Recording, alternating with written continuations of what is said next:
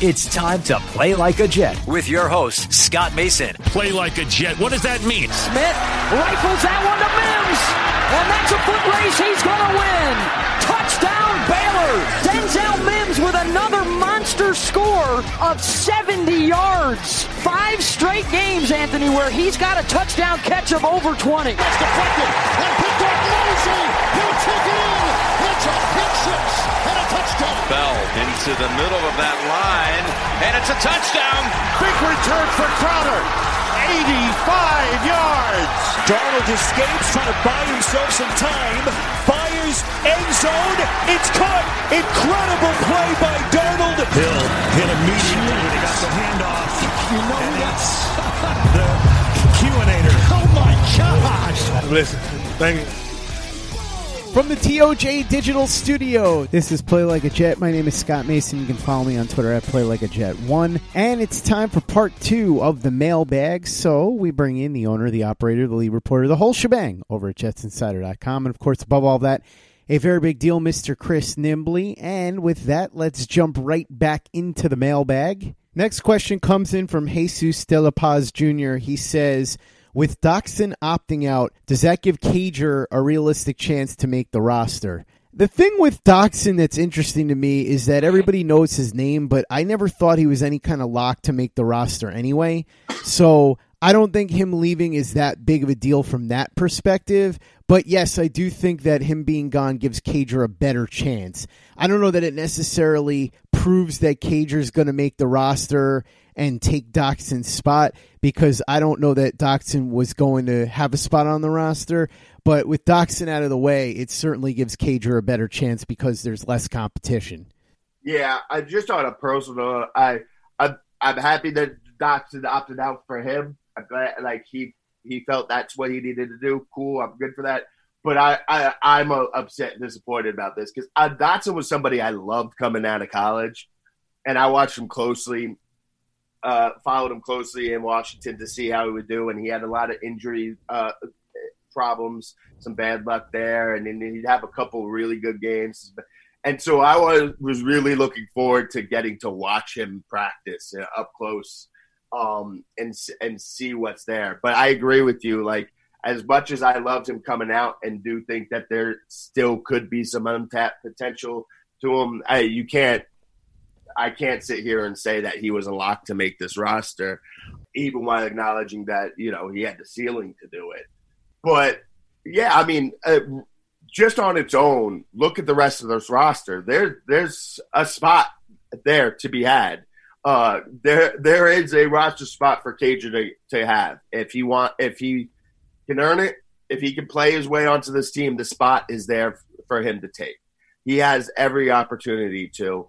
Uh, we'll have to wait to see how it plays out and how he looks, but it, it's there. And it, it, was there with or without Doctson, but with Doctson gone, it, it's a little bit clear of a path. Um, that they, they, we just talked about it a couple questions ago. This is not a uh, top heavy group. It's not a medium heavy group. It's not a bottom heavy group. It, they're not deep. Uh, it, they've really got one guy who you know you can count on, and that's Crowder, and that's it. So the opportunity for Cager to claim his stake uh, as a part of this team is there for him. It's just going to be up to him to show out during training camp. Next question comes in from Michael Palace. He says, In the event there aren't enough players to fill seven rounds of the draft, I know it's highly unlikely, but it is possible. Do you think the NFL would shorten the draft or cancel it outright? Now, what he's talking about is because of everything that's in flux right now, who would get the extra eligibility, who would actually want to be in the draft.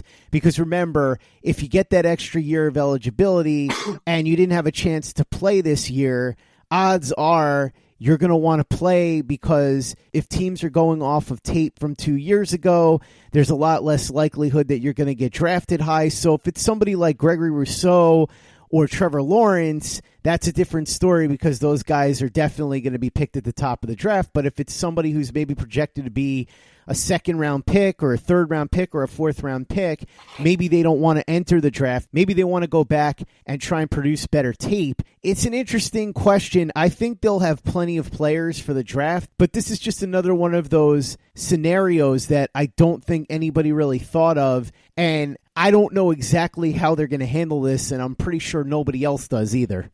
Yeah, they they absolutely do not have any idea yet. Uh, are are they going to try to do a spring league of some sort? Uh, I've been thinking about this a lot too. Like, what if like you know basically anyone who was is projected to be like a top uh, a three round pick, like in the first three rounds, they basically just skip. But what if the other ones played in a spring league? And then maybe they weren't able to join in, uh, the actual NFL roster to like halfway through the next. I don't know. This is there's too many moving parts, and even the idea of if they can play a spring league is so far away. Um, what I'll tell you is is this though, I the NFL's not moving anything. They're just gonna keep going. They're just gonna do what they do, and they're just gonna adjust. Um, they're uh, they're not going to move the draft date. They're not going to sh- uh, shorten it uh, unless they just. The only way that I can see them shortening the draft is if they just have like eh, not enough players enter the draft to have a seven round draft. Um, I don't think that will be the case, but I, I again, I don't know. This is so so weird because there's probably somebody who right now who maybe could have gotten like a fourth or fifth round grade last year who's probably still just going to say, I'm not going back. And maybe they get uh, stuck and cemented with that and they're not able to play their way up to a second or a third round pick. But they also don't have the uh, downside of possibly playing themselves out of being drafted. So, and again, this is essentially it's impossible to predict what groups of people are, and teams are going to do here. I certainly can't predict each individual player. It's just, I, I can I don't, I still don't know when I'm showing up to practice, uh, how, what days of practice yet, and that's starting in a couple days. Um, there's just too many unknowns, and we don't. Uh, it's, I just can't see the NFL really adjusting their schedule for anything. They have shown that we are going to stay the course and we're going to stick to it. They have talked about not wanting to push back the draft or the season next year. Uh, year, uh, and I just don't see them doing it. I think they'll will have to, they'll just keep adjusting and assessing right before they have to make a decision on something, and then they'll just run with it. While sports can bring us so much joy, it can also bring us a lot of unwanted stress, and that stress can make it difficult to concentrate, relax, and get decent sleep. Sunday Scaries was launched in 2017 by two best friends and business partners, Bo Schmidt and Mike Sill. They operated a full service bar with 50 employees and were always exhausted. They tried all kinds of products, but they didn't work. Then they started experimenting with CBD. They loved the effects and regained control of their days and nights, but they wanted better CBD products. So what they did for themselves was specially formulate CBD gummies with vitamins D3 and B12 that were super consumable, easy to take on the go, and effective. Long story short, their specially formulated CBD products and vitamins helped relieve the overwhelming angst they felt on a daily basis. So in July 2017, they named the company Sunday Scaries and began sharing their products with friends and launched their online store at sundayscaries.com. With tens of thousands of customers, monthly subscribers, and a 100% money back guarantee, Sunday Scaries has always been on a mission to transform a worrisome nation into a chill one. And right now, we have a bonus for you. Get 25% off all products at sundayscaries.com when you use the code OVERTIME. Again, 25% off all products at sundayscaries.com when you use the code OVERTIME. Hey guys, this is Greg Peterson, host of the podcast Hoopin' with Hoops. Despite the fact that college basketball is in the off season, it's never too early to get a jump start on taking a look at these teams because there is now 357 of them for the upcoming 2020-2021 college basketball season. I'm going to give you guys a deep dive on every last one of them, keep up with all the transfers in college basketball, and so much more. You are able to subscribe to Hoopin' with Hoops on Apple Podcasts, Google Play, Spotify, Stitcher, TuneIn, or wherever you get your podcasts. Hey guys, Greg Peterson here with the Baseball Betting Podcast. As we know, the MLB season is back in our lives. It's going to be a 60 game sprint unlike anything that we've ever seen before. And I'm going to be giving you picks every single day, seven days a week with Major League Baseball. We're also going to be keeping up with the KBO as well. If you like baseball and you like being able to make some money, subscribe to the Baseball Betting Podcast with Greg Peterson on Apple Podcasts, Google Play, Spotify, Stitcher, TuneIn, or wherever you get your podcasts. Play like a Jet. Play like a Jet. Next question comes in from Michael Christopher. He says, In your guys' opinion, what's more important, an all pro center or an all pro strong safety? So would you rather have a prime Jamal Adams or a prime Kevin Mawae, Nick Mangold?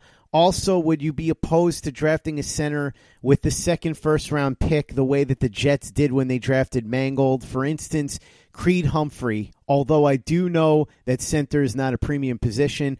Also, last year it was reported a team made a huge offer for Quinnen Williams at the trade deadline, but the Jets turned it down. Do you have any insight on who made the offer? Was it two first round picks?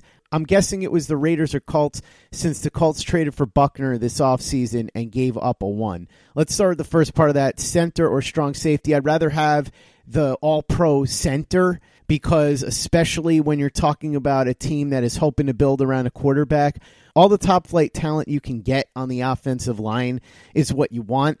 And yes, I would consider using that second first rounder on a center if they see one that they like, because again, let's remember Connor McGovern is a very capable guard in addition to being a very capable center. In fact, he started his career in Denver at guard. So if they were to draft a center that they really loved, like for instance, if they'd gotten Cesar Ruiz this past year, they could move McGovern at any time because it's not like they're locked in at guard right now with Van Roten and Alex Lewis on glorified one year deals. As for the Quinnen Williams part of this question, I don't know for sure. I always guessed it was the Raiders just because I know they have a lot of draft capital and I'm pretty sure I remember reading how Mayock really liked Quinnen Williams, and obviously they could use a player like that. So I think it was probably the Raiders, but I don't have any specific intel. And as to what the offer was, I don't know. It does sound like it was pretty hefty. I don't know if it was two first round picks, though, because I think Joe Douglas would have strongly considered that, if not outright taken it, because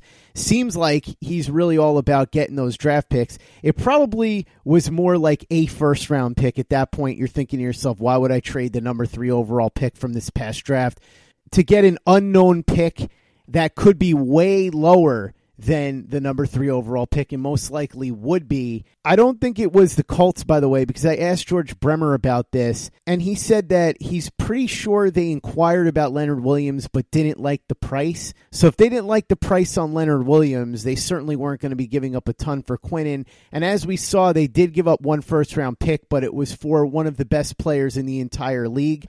I don't think they were going to be making some sort of blow you out of the water offer. So I would guess it's the Raiders and I don't think it was two first round picks. Maybe it was a first rounder plus, but I have no information on that either way. Yeah, so I would take the center, the all pro center, over the safety as well. Um, and again, I must point out how heavily biased I am towards secondary um, and safeties. Uh, people do not value safeties as much as I typically do, but I'll still take the center. And especially if you give me someone with all pro physical tools and all pro mental aspect of the center. Center is a another position that's uh, vastly more important than people want to give it credit for. Uh, you don't necessarily need to be the best athlete uh, at center to be great, although that obviously helps when you're looking at somebody like Kevin Mawae, mm-hmm. who just completely changed uh, the game as far as athletic centers go. Um, but so much of his mental, getting uh, uh, the quarterback set up, making sure that they're seeing the same things, another set of eyes, making sure everybody on the line is set and knows exactly what they're supposed to do. and if that's the center of the line can't hold, if that guy can't block, he's uh, that's going to be a big problem for the quarterback, and going to be a big problem um, for the line to hold up and give him any type of time and protection. Uh, so I I definitely go the All Pro center there. Uh, as far as the the Quinnen thing, I don't think it was the Colts either. Uh, I don't know this for sure, but I do remember uh, at, around the time I was sniffing around, and basically I I didn't have anything completely confirmed, but I had enough people tell me, wink wink, it was the Raiders. Mm. That I feel comf- comfortable saying it was the Raiders. I do also remember at the time uh, people saying that I forget exactly the way it, it, was phrased, but it was like a huge offer for Quinnen Williams, and some and people were telling me huge is a little bit of a stretch here there there was a, a, a solid offer for him. You know, so it was like I I'm thinking probably like you said a first round pick and maybe you know a, a mid round pick or something thrown in there, but it wasn't there. It wasn't uh, two first round picks, uh, a third round pick, and a player. It wasn't that. Um, but from ever my understanding it is it was the Raiders. I hadn't have it completely confirmed, but it was enough uh, insinuation from enough different people that it, it was the Raiders. Next question comes in from JP Waxer. He says, Now that the Rangers started off the Boston cycle of good luck, what's the Jets' move that kicks this off for them? Becton coming out of the gate strong, Darnold taking the leap, a great trade, a new coaching staff. What will it be? Maybe the great trade. Maybe the Jamal Adams trade was what starts it. Maybe they take those picks and turn them into something really awesome. I really don't know. It could be any of those things. Hopefully, they follow in the Rangers' footsteps, though. I'm not a big hockey guy, but getting the first overall pick in any draft is definitely a good thing. I don't know when the last time the Rangers would have had the first overall pick was. In fact, maybe they never did. I have no idea but that certainly is a positive. And then you look at the way that the Yankees are playing and some of the weird upsets that the Nets have had, Chris. So maybe some stuff is starting to break New York's way. I'll say this though, if you had to pick one of those things, it would be Darnold. If you're a Jets fan, that's what you want more than anything else is you want Darnold to take that leap and become an elite level quarterback, if you could pick anything off of that list, that's what it would be. Now, granted, you would love to see Becton come out of the gate strong. You would love to see those draft picks become awesome. You would love to see a new coaching staff, at least right now. If Gase proves us wrong, then fine. But as of now, many of us would love to see a new coaching staff. But above all, if you had to pick the one thing that would help turn the Jets around, it's Darnold, no question. Yeah, that's that's the easy answer, no question. The only tricky part of it is like you know the Becton, uh, Becton and Darnold are, are kind of tied together there. Like uh, it's it's hard to envision Darnold just going and uh, having this huge, crazy uh, season without De- Becton having a good se- uh, rookie season as well.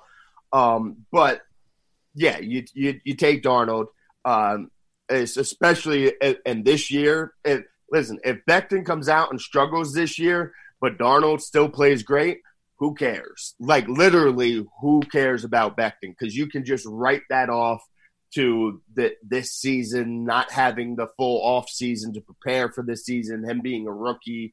Um, it, it, it, he could come in and really struggle this entire season, and I'm still not going to say like be writing him off for the future. I'll still sit there and uh, hold out hope that going having a full off season next year and then getting accustomed and then being able to play. Um, so that that's the answer. That's the really the only answer because if everything else is good, but Darnold's uh, you know continues to struggle or just falls off, then you're right back to square one of well, now we need a quarterback again. So that's that's the only answer here. Um, and you know, I, I still think we're gonna you're gonna get improvement out of him. The question is how much uh, how much improvement, and then uh, is this team around him good enough for him to uh, improve as much as he possibly can this year? Gonna find out soon enough, but fingers crossed he does make that leap. And as you said, it becomes the first of many things that turn the tide for the Jets. I hope that the Rangers getting that first pick was the beginning of this, as you called it, Boston cycle of good luck. And if it is, then maybe we start to see some things happen for the Jets, including Sam Darnold taking that leap. Chris Nimbley of JetsInsider.com, the very big deal. Thanks so much for joining me for this mailbag. The final one, by the way, before we begin training camp. This is going to be the weirdest training camp that you've ever covered, but I'm sure you've still got plenty of things up getting us ready for it, right? Yeah, got have some stuff up there now. Practice starts soon. Um, actually, by the time you you guys will be listening to this, so uh, have started technically, but it won't be full practice. Um, I do think uh, just a little update. I do think we will be able to tweet during practice now. Um, so I know I said that the uh, last time I was on that they were saying that we probably weren't going to be able to tweet at all during practice, and now we're being told that we'll probably be able to tweet just normal uh, t- training camp restrictions on that. So once the practice starts, you'll be able to get your training camp updates and tweets from me. Uh, you'll be able to watch all that unfold, and and hope it, hopefully you feel like you get to kind of see it. And then I'm gonna do some adjustment to my training camp coverage here because we're not getting to talk to players in person because we're not getting. They they'll talk about trying to do some Zoom one on ones, but I don't even know. I, I'm going to focus a lot less on quotes from players this training camp.